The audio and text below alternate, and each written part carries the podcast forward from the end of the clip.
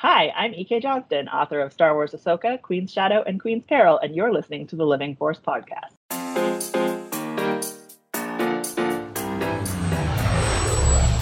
Welcome to the Living Force Podcast, This is where the fun begins. a Youtini Podcast Network production. I like where your head's at. Episode 156 Our Favorite Star Wars Planets. Set your course for Alderaan. On this episode, the Youtini Patreon of the Week. I'm a big deal in the resistance. Galaxy's Edge gets a new lightsaber, Hey, BD1. I'm Cal. and the Youtini crew talks about their favorite planets in Star Wars. I have chosen to test this station's destructive power on your home planet of Alderaan. And now, here are your hosts You want to meet some, uh, friends of mine? Eric Eilerson, Dr. Charles Hankel, Wes Jenkins, and special guest host Timothy Guthrie. Hello, everyone! Welcome to the Living Force, a Youtini Network podcast all about Star Wars books and how just freaking good they are. I'm one of your hosts, Eric Eilerson, and joining me tonight to talk about some of our favorite Star Wars planets is a full crew, full of familiar faces, starting off with Dr. Charles Henkel. I'm first. Hey, buddy. I'm first tonight. You're first. Oh my goodness. uh, I just want to say up front that I am still not entirely sure where the state of Massachusetts is. So trying to talk through a galaxy far, far away uh, is going to be difficult. I don't know where these planets are. I don't really know anything about them. Well, the best thing about Star Wars, Charles, is that no one knows where they are because all the maps are wrong. But you know who's never wrong? Us, honestly, probably especially about maps because I would trust him with a map outside more than anyone. Is Wes Jenkins? Oh, I'm glad you called me. said it was me because if I didn't clicked over to the wrong person, that'd look really weird. Yes, I am. I am. I know a lot about maps because I started with a key map growing up to figure out how to get to places. If you young kids don't know what a key map is, go ask your parents.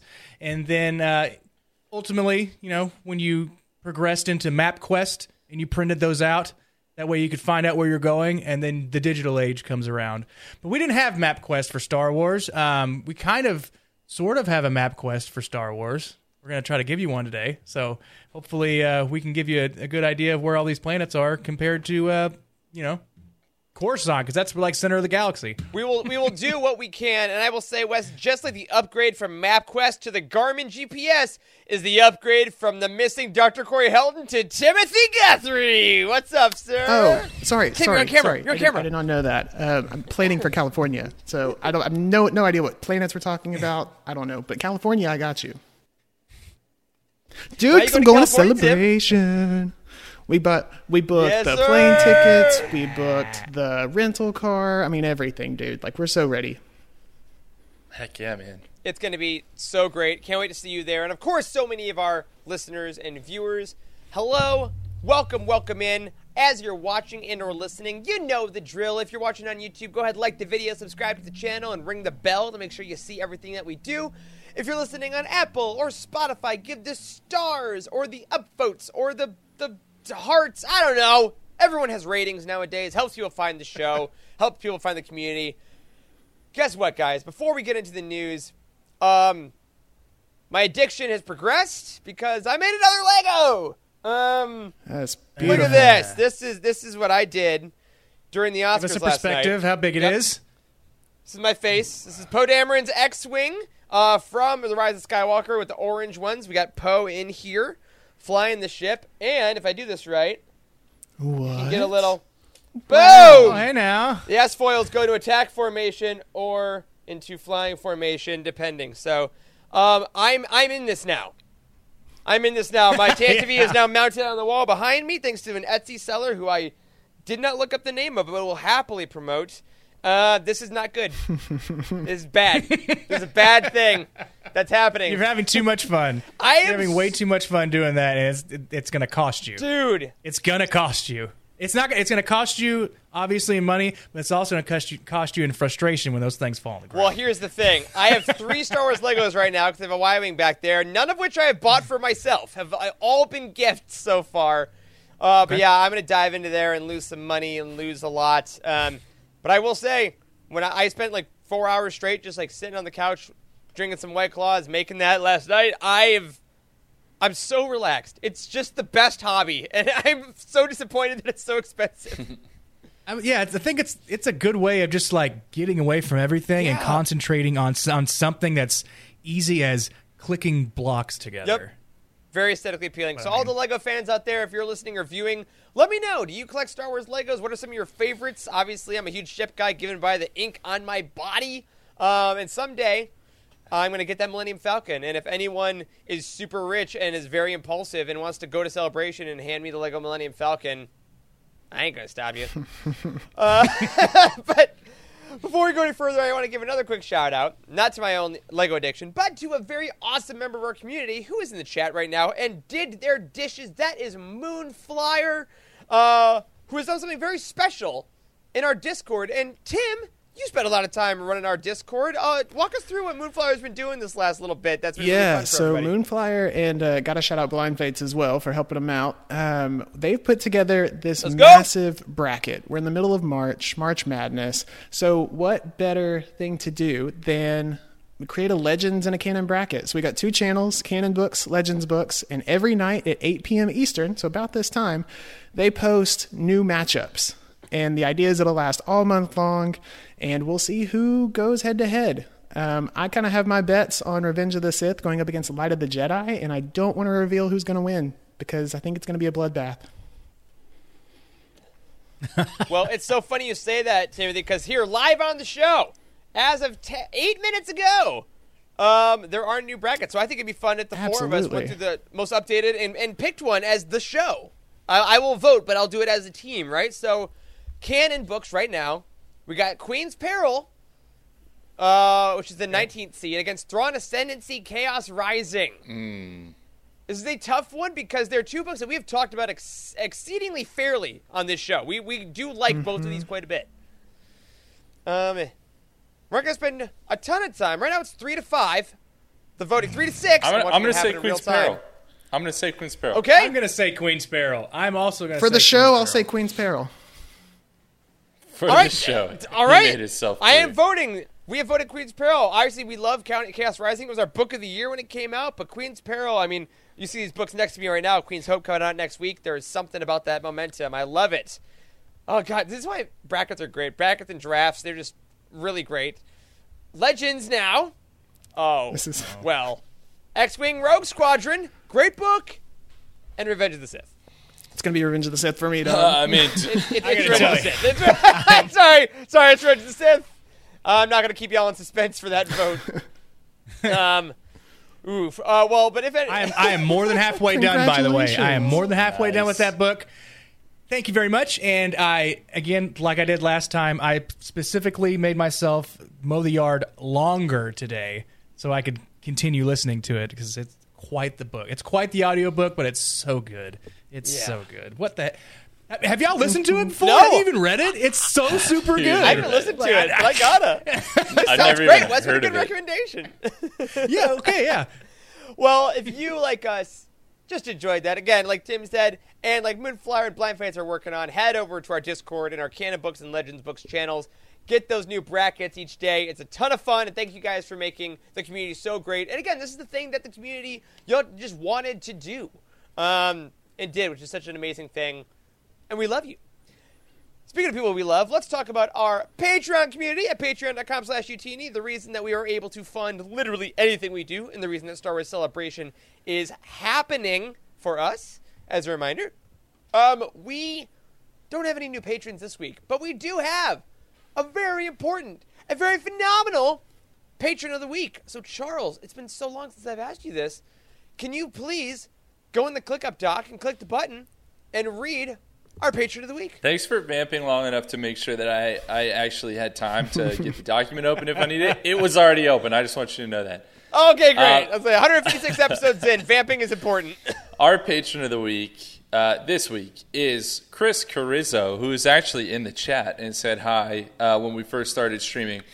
But Chris says, Hello there. My name is Chris Carrizzo, and I'm from Ocala, Florida, about an hour north of Orlando slash Galaxy's Edge. I got into Star Wars at a younger age when my dad showed us the original trilogy, I think when we were six or seven. I then went and saw them when they were re released in theaters, but I would say I really started to like Star Wars when the prequels came out. Revenge of the Sith go. came out when I was in high school, and me and a bunch of friends waited in line and saw the midnight premiere. My favorite Star Wars story is Dark Disciple, and I love the Clone Wars TV show. I've watched it all the way through three times now. I've always loved the dark side characters, and I feel this book really explores the struggle, the struggle to being good and evil that most of us go through. I decided to join Patreon because I've been listening to podcasts for a while, and I always try to support my favorite podcasts by buying the merchandise that sponsors them. But what's cool about Patreon is you can give them the money straight up and not have to buy anything you won't use. Also, I'm supposed to get a raise at work this year, so once that happens, I'll give Youtini a raise as well. What? Oh man, look at that. Question time. I know Eric and Wes are big sports guys like myself. If we could get a book about an athlete in the Star Wars universe, what sport would you like to see featured and what species would you want playing that sport? Wow. Oh man. Well, first of all, thank you, Chris. Uh, Chris actually did is in the process of buying a book from me, and I have spent we- now two weeks not taking it to the post office. It's by my door, man. I, it is coming, and I owe you that. You're amazing. It's on its way. Secondly, though, great question. Um, wow. If, if, I cheated. spo- you cheated? I, I, I read the question. All right. Wes, go for it. Start us off here. So, I was I, would- I was talking about this earlier with my friends. Um, we should like we were thinking about getting a dodgeball group together. I was like, what happened to dodgeball? So dodgeball would be the sport. Okay. And I was thinking, so what species would it be? I would need somebody like lanky, like long arms, so they can get the torque involved to I throw really these hope you're balls going to at say who I maximum. think you're going to say. maximum. It's not a Oh. person per se; it's a species. But it's uh, it would be a Kaminoan because they're Oh, so slender. yeah. And they got Oh. long It'd be hard to arms, hit, yeah. right? That'd be great. Yeah, and then when they get thrown at, they can stand sideways and not be able to hit them because they're so because they're so. I thought you were going Dexter Jetster there. I I swear. I, was I like, thought you were going Gasgano. with all the arms. Gasgano and also Gasgano is like a Kaminoan and Dexter put together. that would be amazing. See, so many good choices already with that. Great choice, Wes. Um, I mean, Justin in the chat has has I think the correct one. It's pod racing. Easy. I mean, we God, we've wanted that pod racing, but the, the Fast and the Furious and Star Wars. I said dodgeball. No, Okay, pod racing The is the right correct- answer. but I will also say, I want that stupid, dro- uh, stupid Yes. droid football that's playing. Yes, Attack that of the was mine. It's called Clones. Nunaball, and I want to see the conclusion of that Nunaball. game that was on TV in Coruscant. I got to see it. the Nuna Bowl. I would love to watch the Nuna Bowl. I would also love. I mean, come on. I want. I want a guy that likes to play Nuna Ball, but he's uh, he, he, he comes from a from a family that can't afford to give him the good Nuna gear. But he but he works out and he, and he get, and he goes to Nuna school every morning. Everything's called Nuna, and uh, he, he, he, he he lifts weights and he just tries hard. It's, I want Rudy, but Nuna Ball. Yeah. That's what I'm saying. I want Rudy, and he goes to like the, the Catholic version of Star Wars school. it's like St. Mary's. We're not going in case the Nuna gets in. We call him the Nuna. Nuna. Nuna Jack. Nuna, Nuna, Thank God Corey's not here this week. He would not put up with any of this nonsense. He wouldn't know what we were talking about. if if there is football in a galaxy far, far away, which clearly there is, because that's what Nunaball truly is, there's got to be rugby too. And if they oh, play Oh, yeah. rugby, then how do you not how do you not let Dowutins play rugby? Think about that. Oh, I mean, that would be dang, a they would wreck knockout, drag out. That's that's what I would choose. Wookiees. Or Wookiees, Dude. Dowutins I mean, versus Wookiee thing, Wookiees. rugby. Dude. Ooh, Moonflyer's got a good one. How about an Ardennian for dodgeball? We're really nailing like the four-limbed Star Wars characters. I think you're absolutely right. Just fu- fu- fu- fu- fu- fu- fu- What, what was what was Babu Frick? And Uh, Anzellan. Bobby Nobody Frick can was, hit uh, him because you can't Anzellan. see him. Yeah, the if he Anzellan. got hit though, it's game over. he just holds on to the ball. He's like, ah, I can't do it. That dodgeball is life and death for an Anzellan. Yeah, it is. I am not ready. No. yeah. Um. All right. I think we've just created a future Living Force episode. So thank you, Chris, for not only being a part of the Patreon community, but for that amazing question. For the rest of y'all that are in our Patreon community, we have the Revenge of the Sith commentary on the books. It is going to be recorded. It's gonna. It's taken us a while, as they all do, and I love that y'all understand it. We have there's just a lot that goes into it, but it's coming next month. Cannot wait to watch it again. We also, though, have a brand new Patreon goal. Uh, once we hit $900, which is our next goal, we have something called Infinities, a Youtini Network multiverse event. Um, and the copy, I mean, Tim, you wrote this sure, copy. Do you want I to can read do it? that. So the copy is. Imagine a world where Jared never knew about naked palps.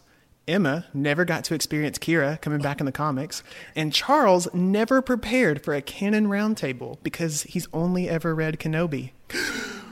That's impossible. Okay, maybe it's a bit extreme. However, when this goal is reached, the fabric of the Force will be ripped apart and reconfigured into something. Up will be down, left will be right, and all of our show hosts will find themselves scattered across the Youtini network for a week unlike any before.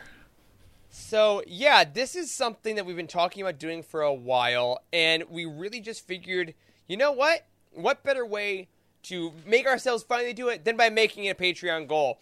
This is going to include all the shows on the Youtini Network that are that we possibly can, uh, that do weekly shows, that do live shows. We are gonna flip flop, and this isn't even just gonna be all four of us go to Cosmic Force and all. Like this could be like hosts intermingling and switching, and we hope that it'll be a week that one allows all of you in our audience. Maybe you don't follow all of our shows. Follow us to those. Maybe find some out some new faces, hear some new voices, and have fun. And ideally, it could put a lot of us hosts in really awkward positions where we don't know what we're talking about, which is just so much fun to watch. Um, that's going to be our next Patreon goal. So if you haven't joined Patreon yet, there's a little incentive. We're trying to get our community up as best we can before we get to celebration, uh, because all of our Patreon money is going towards our panel and booth and giveaways and all kinds of fun stuff. So go over to patreon.com slash youtini or youtini.com slash patreon. Join up today because aside from all those goals, you get all the extra content we're putting out, all the extra shows, and you just get to be one of the cool kids, which is what we all want, right? Little bit of news this week, folks, in Star Wars world. First of all, something very close to my heart and even closer to my wallet. We got a new lightsaber at Galaxy's Edge for the first time in what feels like forever. For the first time in forever. um, it's Cal Kestis, everyone. Look at that. Cameron Monaghan himself showed up to Galaxy's Edge to show off the fan voted Cal Kestis lightsaber, and y'all, it's a beauty. Look at this thing. That is a cool saber, man. It was announced like what There's a year and a half ago. But then Something like that. There was a giant fan poll, and it asked, like, you know, who do you want the next one to be? And you, Cal Kestis was in there. I think Qui Gon, Kanan was in there. Um, the the Sith from the VR game, I think. This was an in excellent there. choice. It looks so good. But good. uh, yeah, no, Cal won. yeah. Cal won by a mile. I think I voted for Kanan, but Cal won by a mile, and it's it's a gorgeous saber.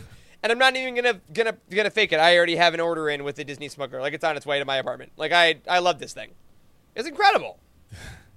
it looks great. Um, Especially that, like that, how they did the back end there. Like, like I mean, you know, I know it's kind of, I know it's kind of out of focus a little bit, but they have they have to put like a lot of detail into that, and then make it sturdy because it looks like you know if you scraped across something, the little pieces will fall apart. But the way they make it, nothing can fall apart on that thing, probably because it's two hundred dollars. and it's also uh, that bottom half is is uh, removable, so I think you can because Cal can be double sided, so you can remove that, and I think you can attach on other lightsabers Oh to my make it gosh. double bladed. So You can, I can see it too. Look, you can see it right yeah, here, see that little crease. right, right there. Yeah. I can't wait to have it. I can't wait to see folks with it at Celebration.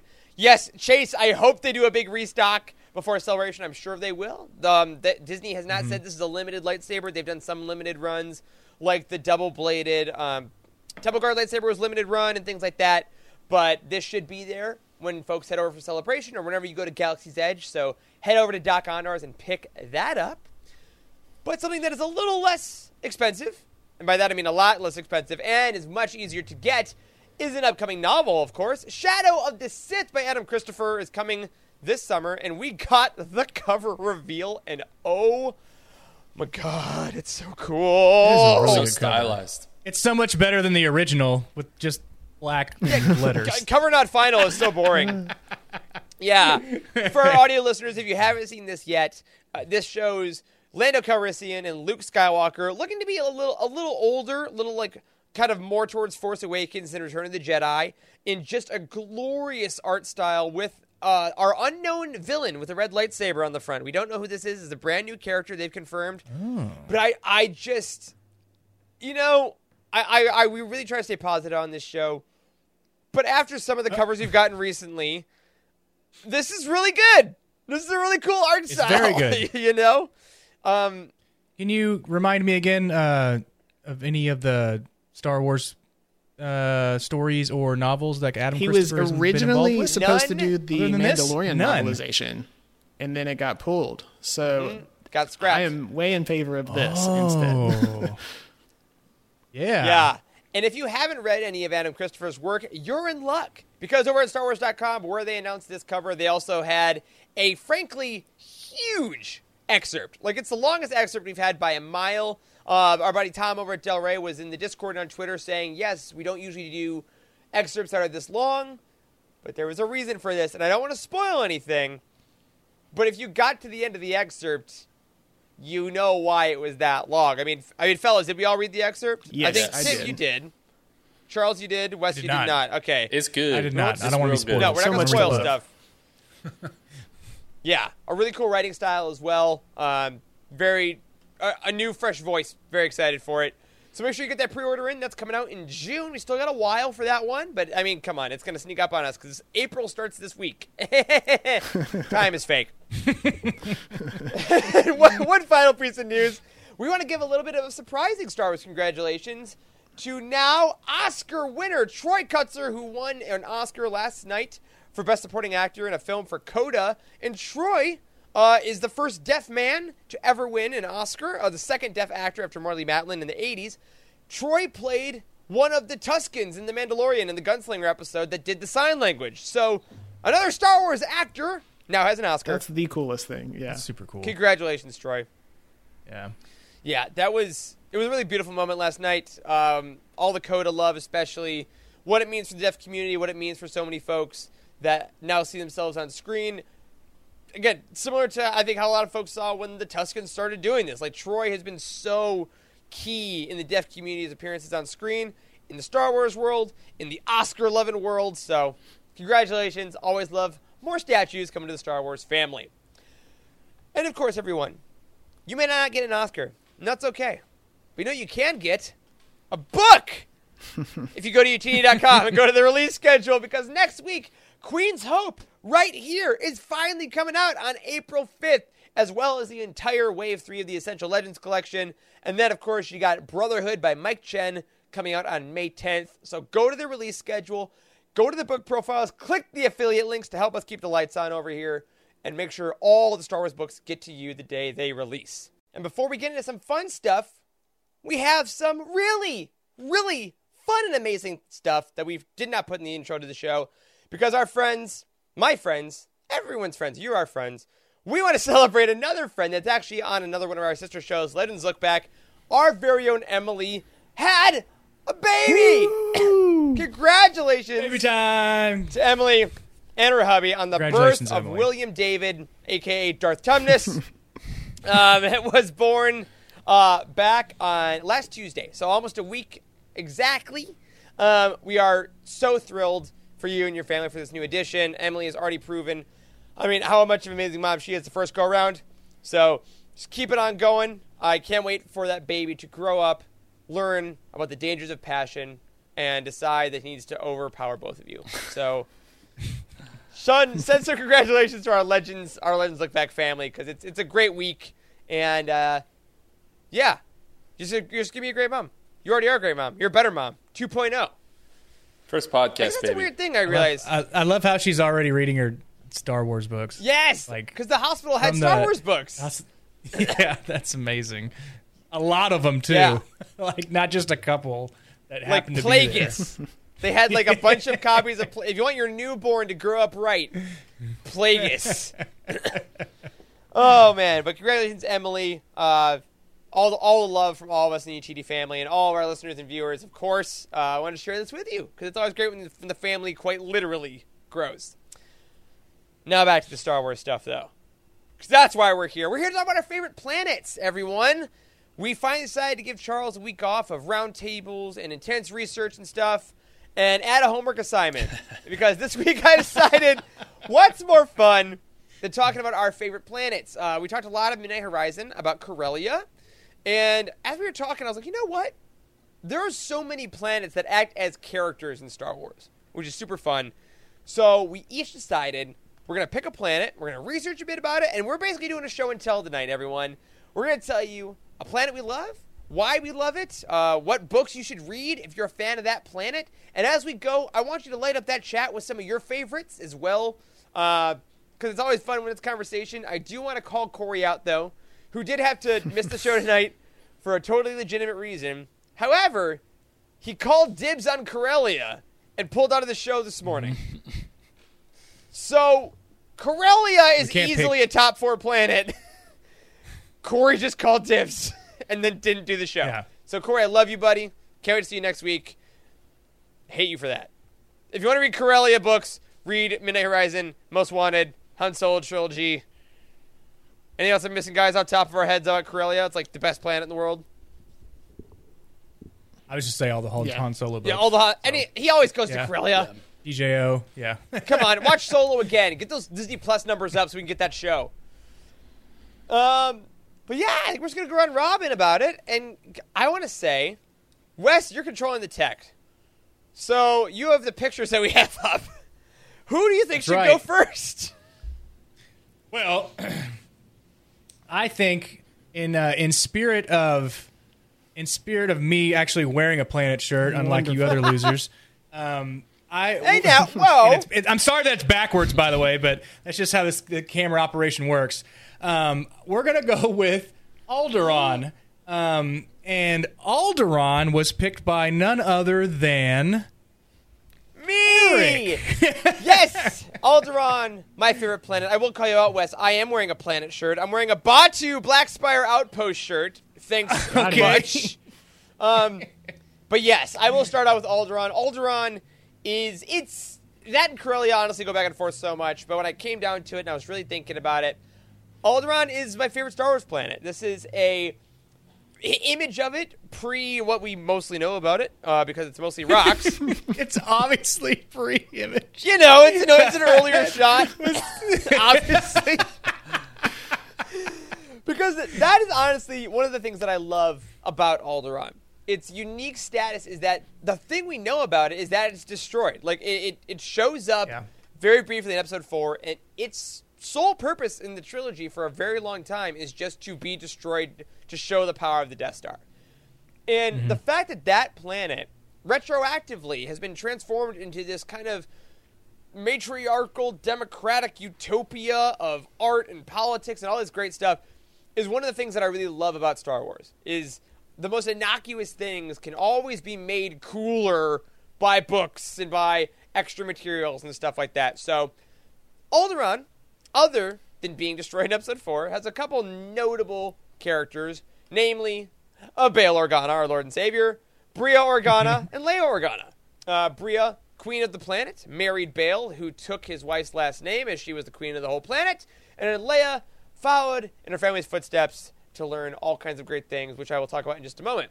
Some key features of Alderaan, why I love it so much. It is fiercely independent.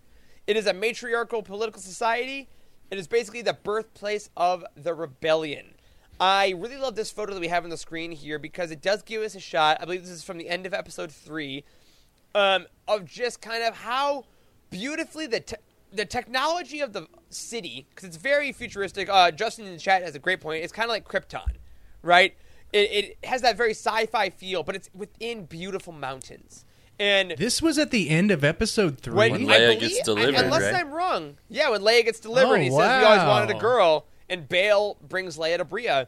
We get to see Alderaan just for a hot second, and it's so cool because this this place so seamlessly incorporates technology and nature, which is when I think Star Wars is frankly at its best. And because of that, I want to show off a couple of books that I think would be great reading assignments for reading assignments. You have homework. No, you don't. Um, additives, if you would like. The first one I see our buddy Jared is in the chat. I gotta start with the Legends novel, of course.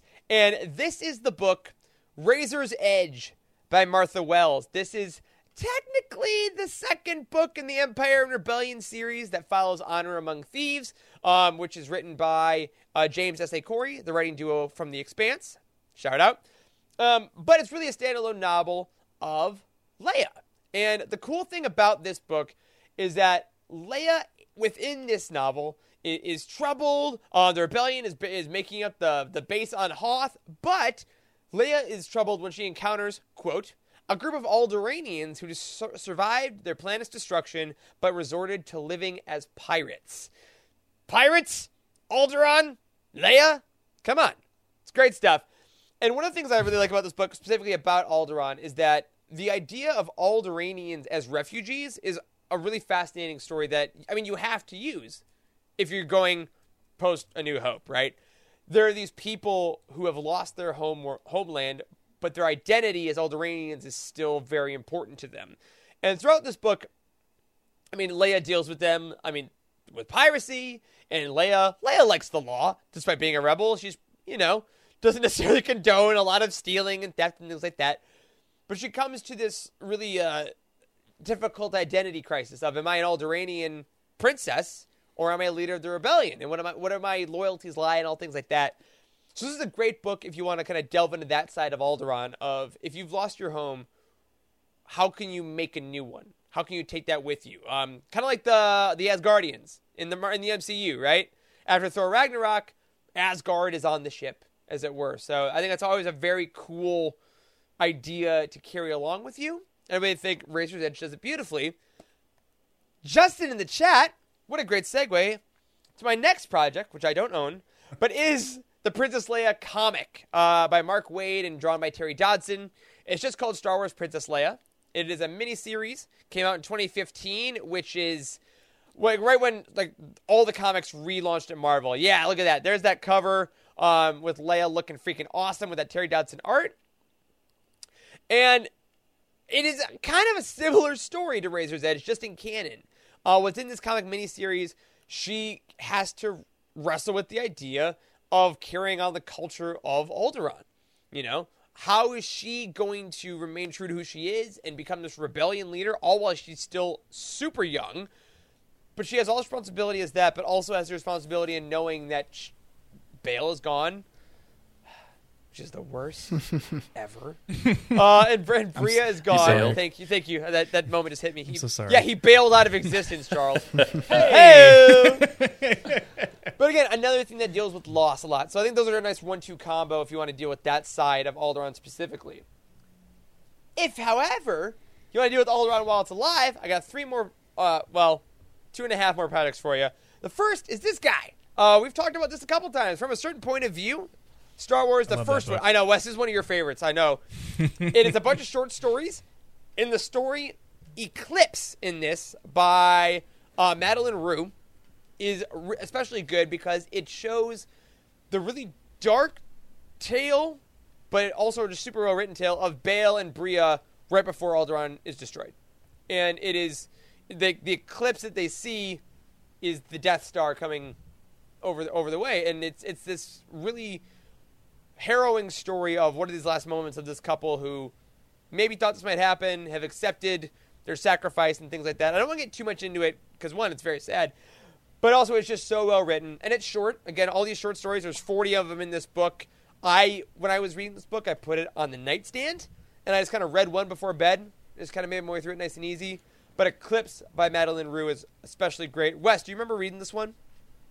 I do. I do actually remember reading that because that was like the first time that I've we had some kind of interaction with Alderaan outside of that one part of uh, episode three, but like from episode four, like I didn't know anything about it. Yeah. I didn't know.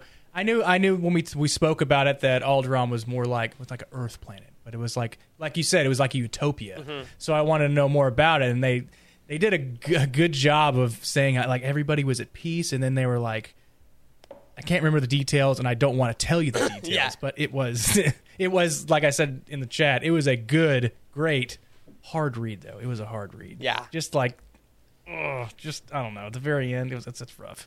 it's just it's so good and this really shows you i mean it, if you want to know why i love Bail and Breha so much that's a huge part of it another one i said i was going to go all current i'm going to go forward in the timeline just a little bit to go to star wars bloodline by claudia gray uh, one of the great claudia gray leia novels and this takes place with an older leia post return of the jedi but alderaan is almost a character in this because you like the novels we mentioned earlier, Leia is so intensely affected by her history and by wondering where she came from and by the lineage that she's taking forward. And it really does pop up a lot in this book. Uh, if you don't know Bloodline, it is one of the most lauded canon novels, even though it came out now almost six years ago.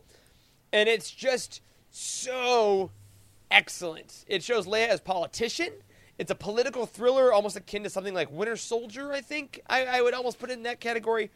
But the history of Alderaan plays a really cool key part in this in ways that I don't want to spoil.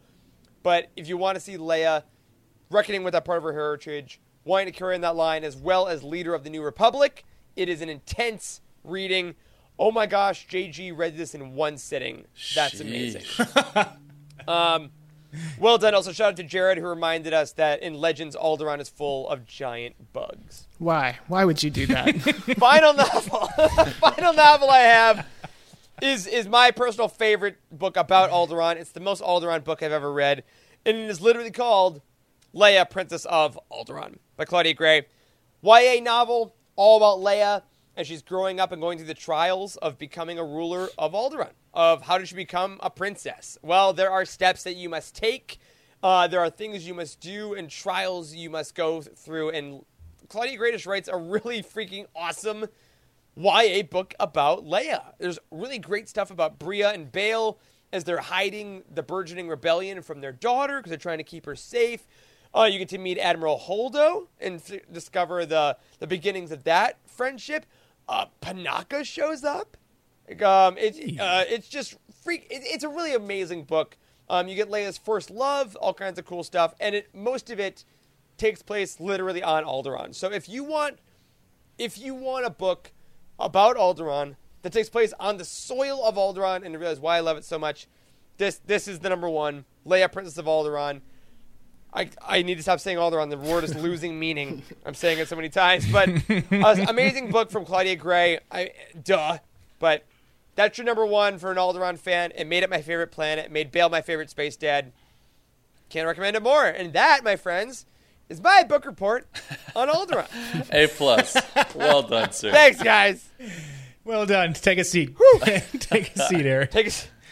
This is Now, it's unfair. moving from Alderaan, well done.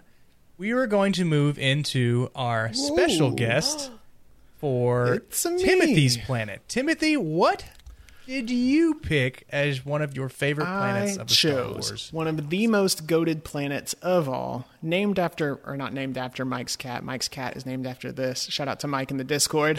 Naboo. yeah. so, I mean, Oh, what what can I say about name. Naboo? And it's like a dark black cat too. It's beautiful. Anyways, what can I say about Naboo that has not been said before? um, introduced first, right off the bat, in Episode One, Phantom Menace, which I watched last night. Still a classic. Still so good. But it also made appearances in Episodes Two and Three. I love this shot that's on the screen. That's actually from Battlefront Two, and it is gorgeous. Um, I love it. It's idyllic, um, beautiful waterfalls and mountains and lush green areas. Um, really incredible. Some notable characters along the way. I mean, I can't I can't do a character list without dropping like the love of my life next to my wife, Padme Naberrie. Come on, Queen at 14. I was fourteen. Yes! expecting Boss Nass. Ever heard Boss of her? Nass, you're right. He didn't make the cut. Sorry, Charles. Um, queen, senator, wife to Anakin, mother to Luke and Leia. She led her planet through an invasion. I mean, how do you not mention her? Um, Chief Palpatine, Chancellor himself. Um, I, I hate the guy. Maybe the greatest Sith in history. Um, but Naboo's nonetheless his, his birthplace. Um, He's like the Tom He- Brady of Star Wars. like I really hate him, but you got to Yep, respect exactly. the goat. How did something produce both Sheev Palpatine and Padme? Well, you know what? There's there's an equalizer called to range. this because my next character is Jar Jar Binks, People. the native Gungan of Naboo, uh, becomes senator and grants Palps emergency powers, which is just take it as you will. Um, and Eric, you mentioned him earlier. Quarsh Panaka too, captain of the Royal Naboo Guard and close friend of Palpatine, um, actually becomes a Moff during the Empire. Something that I loved seeing um, a bit in uh, the Leia book that you mentioned, um, and Bloodline, as Bloodline, well. yeah. So that's really cool. There's So a. I'm gonna shout out Andrew. Um, I have a quote here from Soran Keize uh, from the Alphabet Squadron books, Wow. where he goes, "If I recall my history, Hey. Moff Panaka was instrumental in breaking his homeworld's blockade, not preserving it." Um, just shows a little bit about his little his turn, um, the way he kind of goes goes all imperial on us. So, and the last two things, they are not really characters, but they are in my heart. Neurotransmitter affection. Shout out to the Queen's Yeah. trilogy, a band based on My Chemical Romance, and maybe the most beautiful ship in all the galaxy, the Naboo N1 Starfighter, with Mm-hmm. or without the Grogu compartment. Let me add. Um, but it's I need that tattoo yeah, on my it's body. It's beautiful so though. I mean, like like these pictures that Wes is putting up. This is technically Italy, but it's gorgeous because that's where they filmed everything. Um, it's just Yup. it's so cool. And Naboo is full of you know your your arts kids, right? They have passions for the arts. They uh, they definitely went to a liberal arts college. They've got an elective monarchy. They're largely pacifist. Like even trying to build an ion disruptor, right, was a whole big thing in some of the books. Um, like that was too too weaponry for them, I guess. Um, but they're staunchly loyal to the Republic post invasion. They fought off the Trade Federation and the Imperial Remnant during Operation Cinder. I mean, like, I want to be a Nabooan. Or a Naboo? A Naboo. I want to be a Naboo. and and two, Naboo. two quotes. Yeah, on Naboo, who lives on Naboo in the Naboo system. Uh, they're in the Kamal sector, though, so at least that's different, right? Anyways, two quotes um, on the beauty of Naboo itself. Anakin Skywalker says, If I grew up here, I don't think I'd ever leave. And I most definitely agree with him. But also, I think maybe even more eloquently spoken um, by Jar Jar Binks himself Decent Loverly. such a such a beautiful place. Poetry. Man, speaking of like the surface of Naboo, obviously incredible. Also, the like Otoh Gunga Mm-hmm. Yeah. and all the Gungan cities, that like the bubble cities. That is like one of my burned into my brain memories of my first time watching Phantom Menace. Like that weird kind of swim down choral, high pitched music Yep. while they're swimming down. Like everything about Naboo is amazing. Yeah, tis a hidden city. Yeah. Tis Yeah, indeed. you definitely, if you want to know more about Naboo, you got to check out the books. The Queen's Trilogy by E.K. Johnston, new one coming out next week, right? Very excited for that. sir. Um, Light of the Jedi, actually, surprisingly, gets a shout out to Naboo.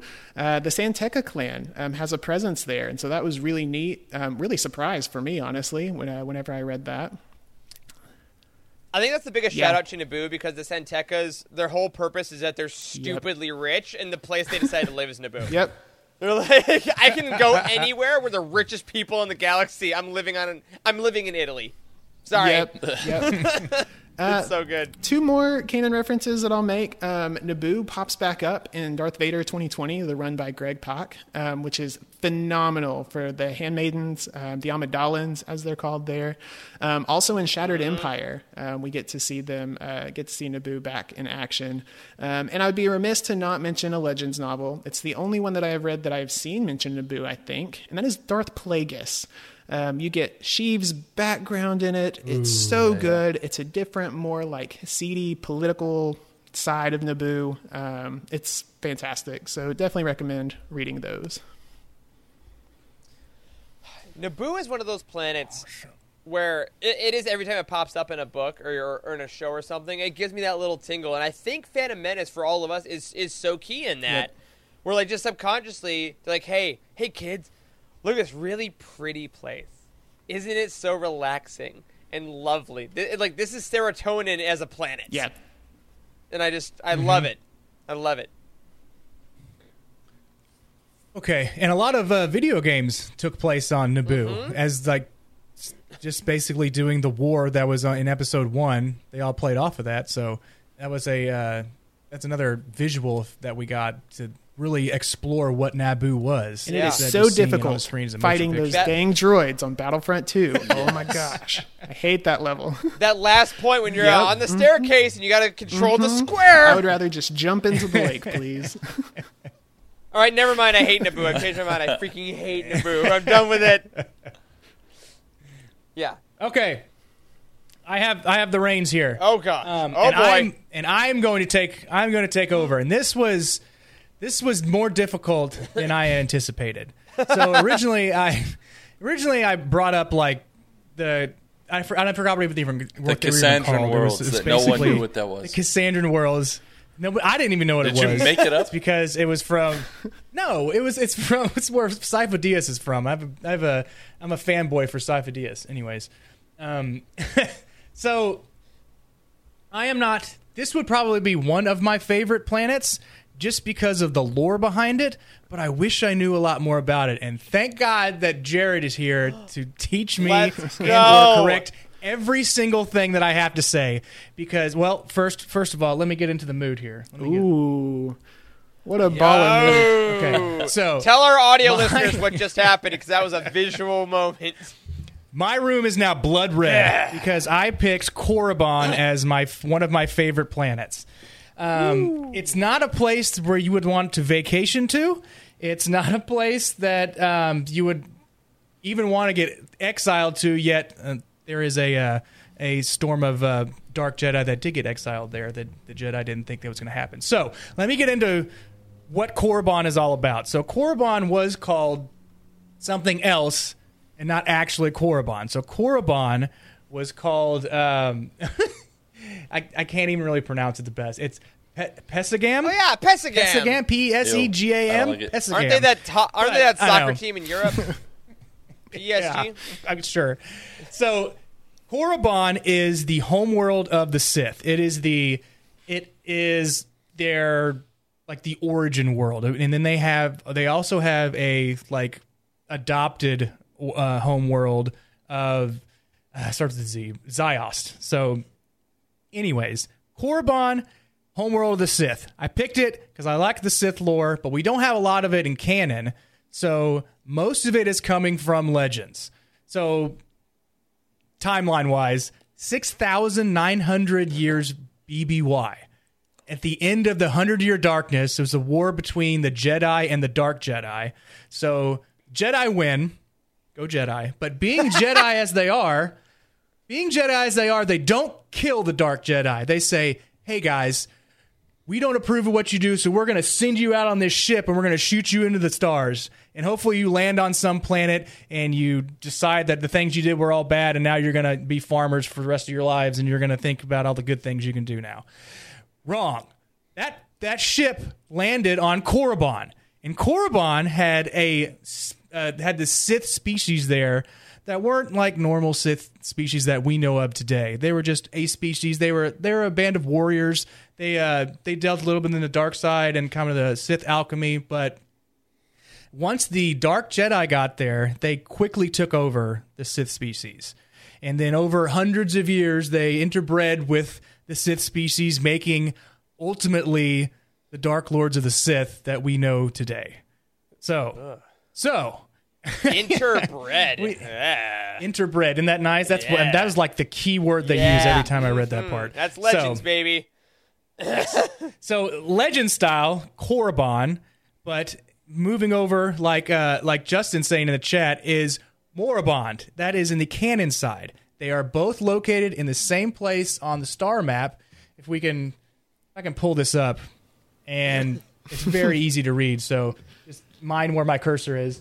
Um, so Korriban oh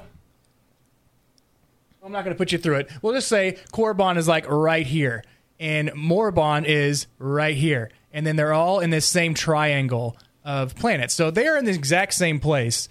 It's just that they have different names. And yeah, like Justin said, George Lucas didn't like the name Korriban.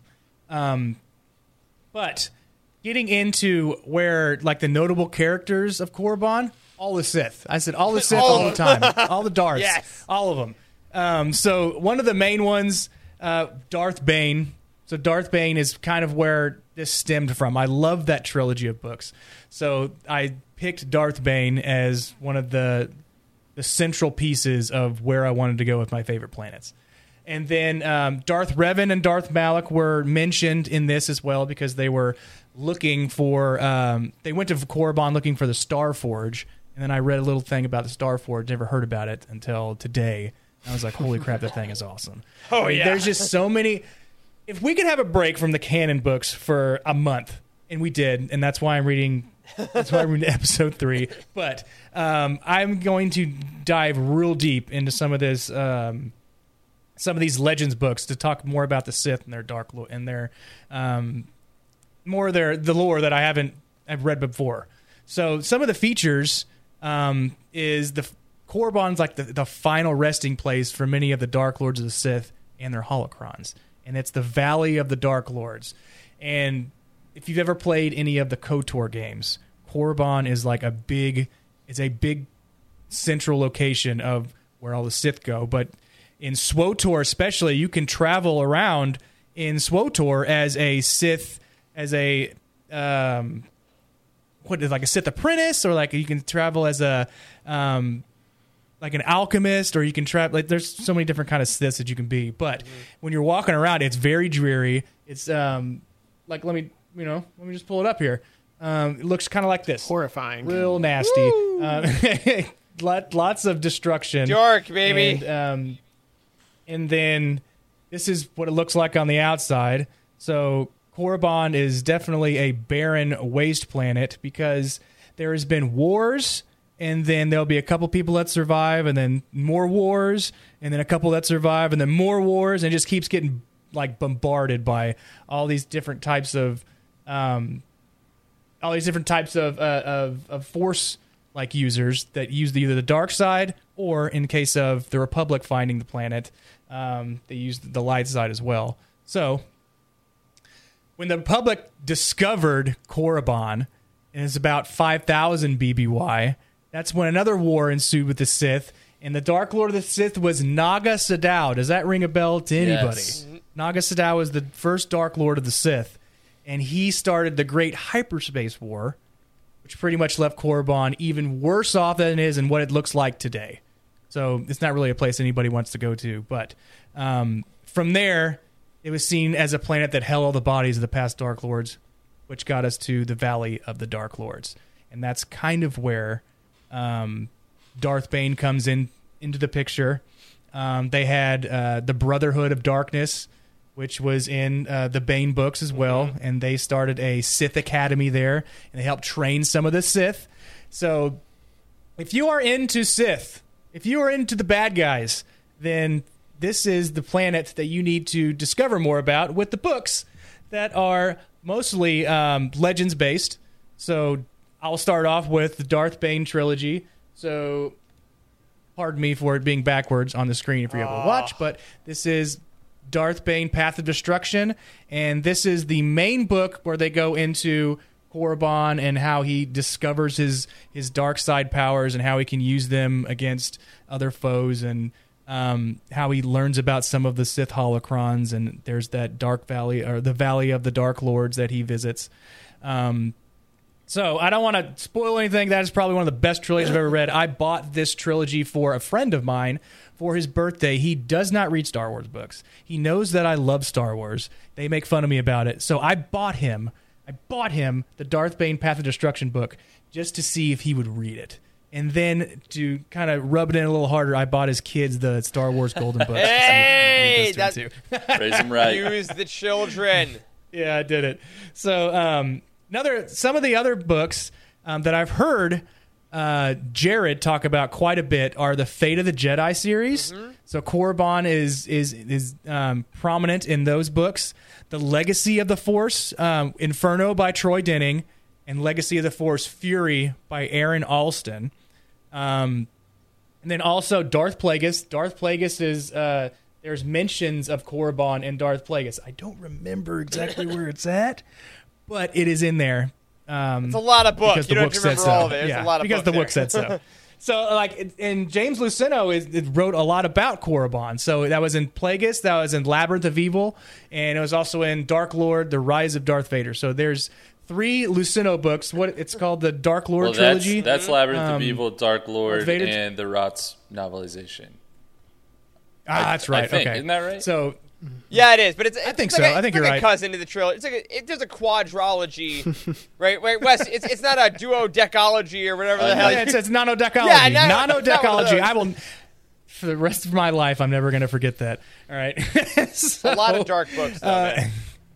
And then yes, and then so moving on to some of the old Republic where the the KOTOR games are prominent. Much about the KOTOR games, there were books written about it. So we had Fatal Alliance, and then Deceived, which was Malgus. there was four books uh, involved, and then Revan because I don't have the the jacket, but um, those a lot of the the Legends titles are going to get deep into uh, Korriban and Sith lore and something that you wouldn't really get in, in some of the canon uh, novelizations that we see right now. But we might get it in the new one that uh, that's coming out uh, later in not Brotherhood. It's the other. It's the, the one that's coming yeah. out that we just Shadow talked about. the Sith.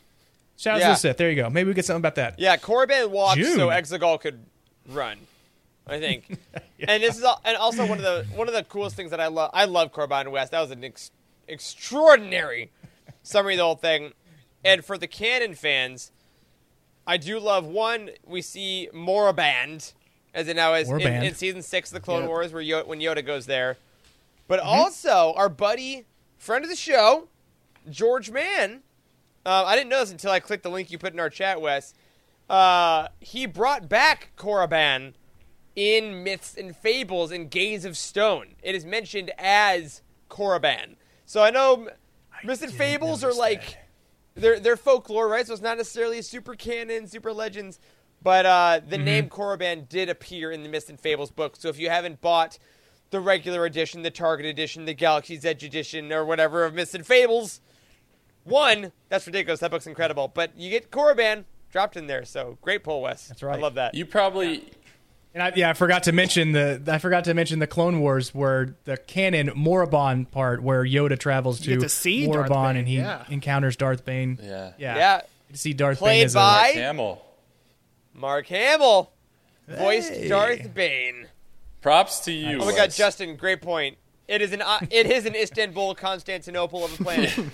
yep, yes, that's exact. that's a That's a perfect way to describe Justin's it. killing it tonight.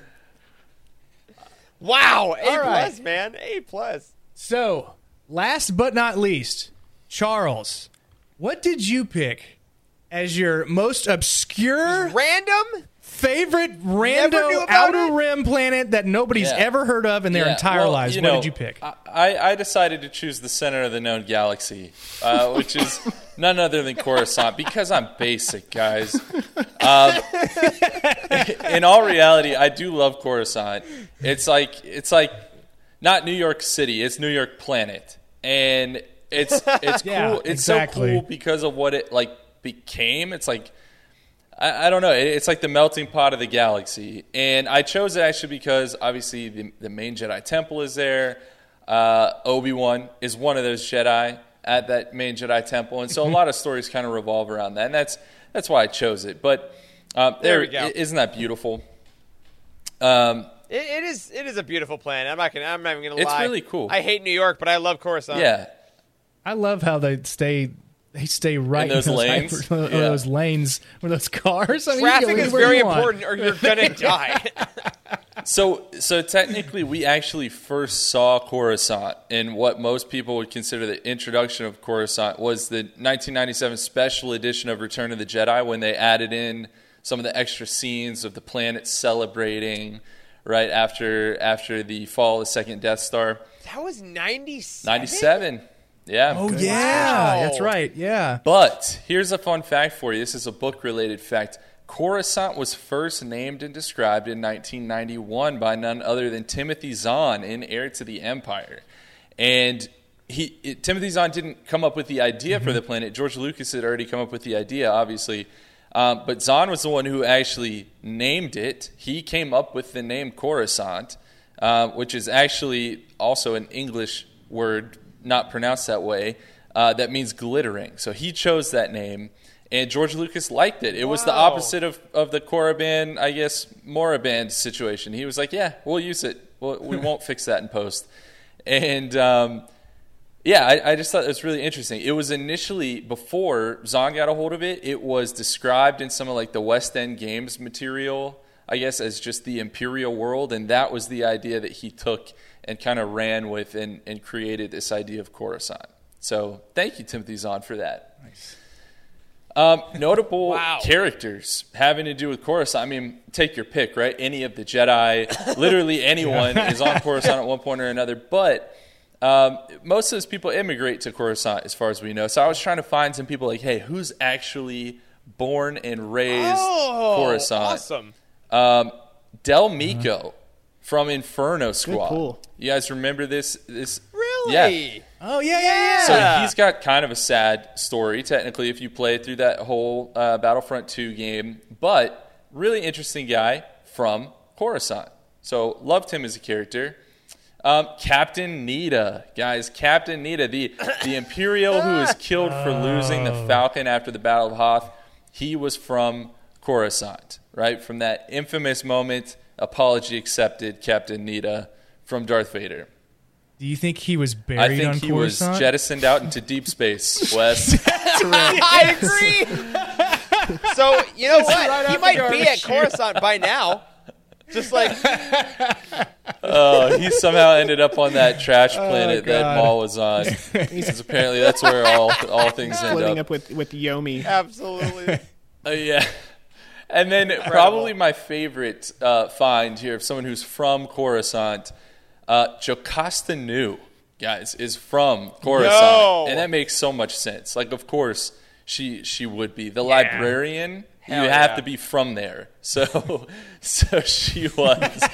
and uh, Jocasta Nu's incredible. Go check out uh, some of the old Vader comics as well to see her do more than just uh, get mad at Obi Wan for telling her her archives are not complete. Uh, let's. She is elite. She is elite. Uh, let's talk about some of the features. So, Wes, you already showed a picture earlier of the Jedi Temple, which I will remind you later becomes the Imperial Palace. So, you literally see that amazing building uh, be I don't know, a beacon of hope and then turn into like a beacon of tyranny. And so, that's a really interesting kind of fact about it.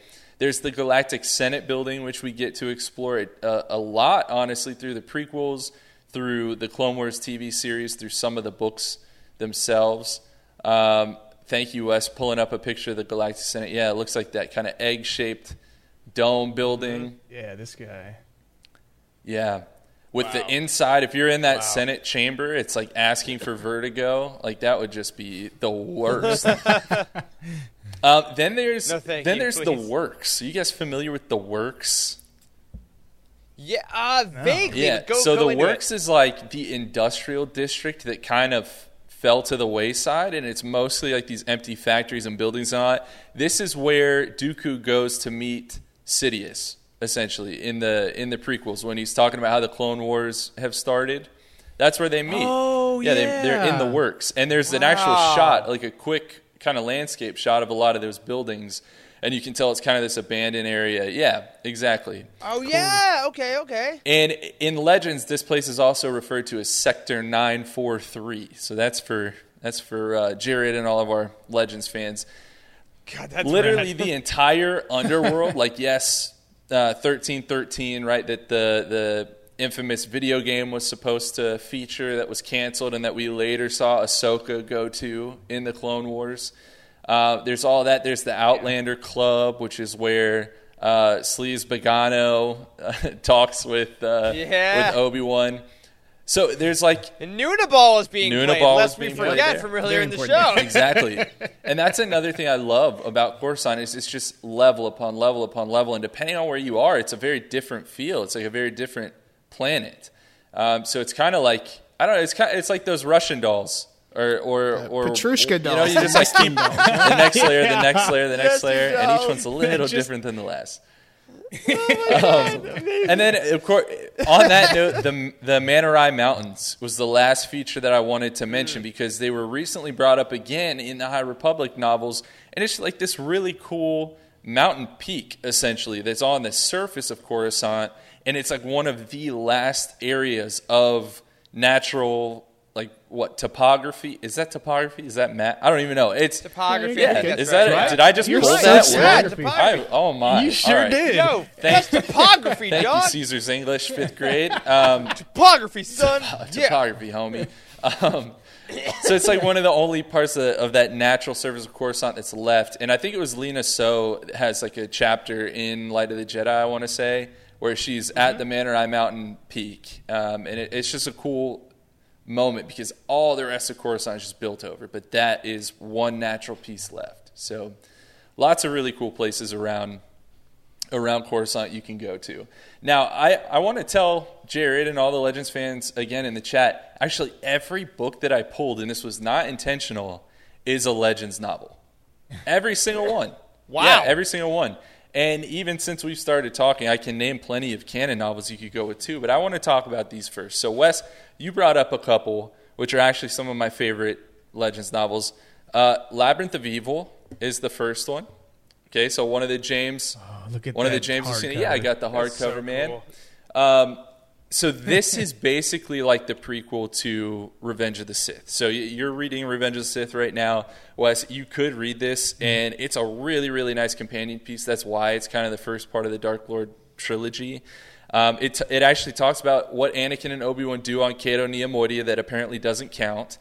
And then it's kind of like a detective uh, story where they have found out about Darth Sidious essentially, and they're following a trail, and they follow it all the way to Coruscant, and like you feel like they're gonna get there, you feel like they're gonna catch him, even though you know that that's not possible. Uh, it's just really, really well done. Great read. The next one is the other one that you brought up, and the other piece of the Dark Lord trilogy, The Rise of Darth Vader, another Luceno novel. Um, and I and I chose this just because it talks, you know, obviously about Anakin once he's in the suit in the early days of Vader, and so as kind of Coruscant transitions essentially to uh, the Imperial stronghold. Uh, beyond that, I wanted to bring up and give a shout out to the X Wing series. No hardcovers this time, Wes. Um, and they're specifically the first part of the X Wing series, the part that's written by uh, Stackpole. There are a, a huge part of this story, just in general, is basically the rebellion trying to take back Coruscant once it has become this stronghold for the Empire. And the second and third books, which are Wedge's Gamble and the Krytos Trap specifically, talk about the rebellion going in, trying to take back Coruscant, and kind of all the, the fallout that happens because of that. And I don't want to give too many spoilers because this is a really, really fantastic series. Um, I would highly recommend this to really anybody that enjoys uh, space warfare. Like if, if you like the Thrawn kind of space warfare scenes, I bet that you would like these novels because it's a whole lot of technical jargon about the X-wings and how they work and all of that. But they spend a lot of time on Coruscant, so I wanted to bring that up. And then my last one. Uh, some of you who are familiar with this book might might scoff at this. It is The Cestus Deception, okay, by Steven Barnes. Huh? Yes, I know what you're thinking if you've read this. It's really only on Coruscant for like the first couple chapters, and then it's set on Ord Cestus, hence the name, the Cestus Deception. This is not the Coruscant Deception, but I love this freaking book, and I don't get any opportunities to talk about it, and so I want The wanted deception to. is that it's not on exactly. Coruscant. That is exactly. the deception Yeah. of the book. exactly. The cover looks like it takes place during Fisto Mardi is Gras. there. It's very colorful. It's very colorful. Oh my god! It Look does. at that Kit Fisto though, action toes down there. Um, so this this book is so criminally underrated. Like when I think about Legends books that I adore, yes, it's like Revenge of the Sith. It's some of the ones I mentioned earlier. It's it's the Bane trilogy. It's Plagueis, of course, but this book is like such a it's like just a half tier below those. Like it is so good, but no one talks about it. Um, it's Obi Wan, it's Kit Fisto. They work work as a team basically to go undercover and fight against these like semi organic droids that have fast enough processing times that it negates your ability to see slight, slightly into the future as a Force user. Like it's absolutely insane. Um, It delves a lot into what it means to be a clone and what kind of choice they have when they've literally been bred to be soldiers in a war that's going on. Like it hits it it, it just hits on so many notes and it's fun and it's on Coruscant at one point, so I just wanted to talk about it. Um, please go read that book, guys. I appreciate you so much Thank you. for that pull. you know what? Shout out what you love. Yes. Um, You're gonna get somebody to read I- that just I by hope talking so. about it. That's so, always you know. our I've been goal, trying to persuade Andrew for some for some time to read that, just with little comments here and there. So hopefully this is this is what does it. Um, and and then as I was talking and with what's coming out next week, I got to shout out the Queen's trilogy because uh, Queen's Shadow, Queen's Peril. I assume Queen's Hope is going to spend a decent amount of time on Coruscant. Spend a lot of time in the Galactic Senate building, kind of learning what it is to be a senator and to navigate that kind of whole political maelstrom. So that's that's another really fantastic choice if you're looking for a canon option. But I decided to be Legends heavy tonight. I like it. We like to we like to live in both worlds, and it's actually fitting because a quick plug for next week's show. Uh, we are actually going to be talking about the Essential Legends collection that's coming out on Tuesday with our good buddy Jared from Legends Look Back. So be sure to tune in for that. And later this week, I actually also wanted to give a plug. Our friends in the Cosmic Force on Wednesday are going to be doing a roundtable on the High Republic Adventures Volume 2. We've been talking a lot about the High Republic lately, and the High Republic Adventures is continuously the unsung hero of the whole initiative. And then, of course, Legends Look Back is on Thursday. They are doing the Wide World of Legends collectibles. So if you need more Youtini in your life, especially some Legendsy stuff, keep an eye out for that. But I also just want to say, fellas, before we do a little wrap up here and talk about some of our audience's favorite books, I want to tell our audience to keep an eye on youtini.com this coming week. We got a lot of cool stuff for you. Tomorrow, uh, which is Tuesday the 29th, we'll be publishing a recap of Queen's Peril and Queen's Shadow. There's a video on this very channel that went through that, that recapped those books, but we are also doing a written version that were inspired by Charles's roundtable summaries and written by our very own Emma Park. So that'll be going up live to get you ready for Queen's Hope next week. And haven't announced this yet anywhere, but it's the live show, so let's do it. On Friday, we are going to be releasing on the site an exclusive interview with E.K. Johnston. We asked her a couple questions about rounding out the Queen's trilogy. She was kind enough to answer us. Uh, that's just going to be a written interview, so be sure to go to the site on Friday morning where we'll be publishing that. She has done just incredible work on this whole trilogy, and we're very excited to get her thoughts on a couple really cool questions as we look back on the legacy of the Amidalans and everything. Uh, but fellas, I'm looking at this chat here, and I want to sh- give a couple quick shout outs. Our friend JG Kars says, My favorite planet has to be Mandalore. Each of the families having difference in culture, stained glass buildings, then add the Game of Thrones, like the culture Great of the pick. Mando houses, and like, oh my god, a Game of Thrones style show on Mandalore. It's, it's almost kind of what we do get eventually in like Rebels and, and Clone Wars. Like we, we, we hint at that a couple times, don't we? Yeah, for sure. There is like some of the houses and every like I am like when uh when Sabine announces that she is um house what is she? She's house Ren. She's not house Vizsla. Ren. Yeah. I'm sorry. Yeah, exactly. Yeah, yeah. Um, so I just watched that episode like two weeks ago, so I should know that. But um, yeah, it's a lot of that, a lot of that, uh, a lot of the houses, a lot of uh, posturing, Yeah. for you know for supremacy. Yeah, absolutely love that. Justin chiming in, loving Kashyyyk. I mean, lots of great stuff on Kashyyyk. Our Wookiee brethren, another great Battlefront level. That is an impossible final stand. Seems to What be. more? what more do you see? What more of Kashyyyk do you see than in the holiday? We see set? too much. Life We see too much. no. After, aftermath Life Debt. Aftermath Life Debt. Don't watch the holiday special. Don't do it. Oh, okay. But, folks, there are so many great planets coming, and one of the things that I love, especially about the High Republic, is that we're getting so many new planets, but we are getting further enrichment of planets that we've loved for so many years. That's what Legends did for so long with all those picks we talked about. That's what canon is doing going forward. As you go forward, also, the comics, if you want to get some visual representations of a lot of these planets, the comics are where it's at. There are so many planets that are given panels and things. Like we always talk about wanting concept art and art books we get that. It's just weekly, and there's characters and word bubbles. like the comics are a great resource for all these planets, um, and I just can't wait for more. Tim, before we get out of here, I want to say thanks Thank for coming Thank you on for tonight. Always, Always love having hang you on. guys. Of course, man. Thank you, Tim. Oh, yes, he was. You're right, Wes. Well done. Well done. Uh, we will be back next week with the full crew and Jared talking about Essential Legends collection. Get those pre-orders in because you don't want to miss out on Plagueis Kenobi, uh, Dynasty of Evil, and Wedge's Gamble. Nailed it. That's all four. Whew! I got nervous for a second. Uh, but we'll see you on the website tomorrow for those Queen Hopes. No, Queen's Peril and Shadow recaps. And of course, later on for that E.K. Johnston interview. See you all in the Discord for the bracket. And my friends, I think that'll about do it for this week's episode of Living Force. If you support us on Patreon, thank you so, so much. We hope you enjoy the $900 goal of us all switching shows when we get to it. A special thank you to OK Endar, Brian Dooley, Earl Q, Patrick Ortiz, and Carl Sander on our Jedi High Council, and Matt Billington, Elizabeth Cloutier, Freddie C, and Sally and Chris Eilerson on our Alliance High Command. You can find us on Twitter. I'm at Eric Eilerson, Corey is at Corey M. Helton, Charles is at C. Henkel, Wes is at Boss West, Timothy is at T. Guthrie. Underscore T. Guthrie. I'm sorry. A special thank you goes out to Matt Davenport, our amazing editor who never gets a week off. Ryan, our graphic designer extraordinaire, and Wes, our producer and community manager.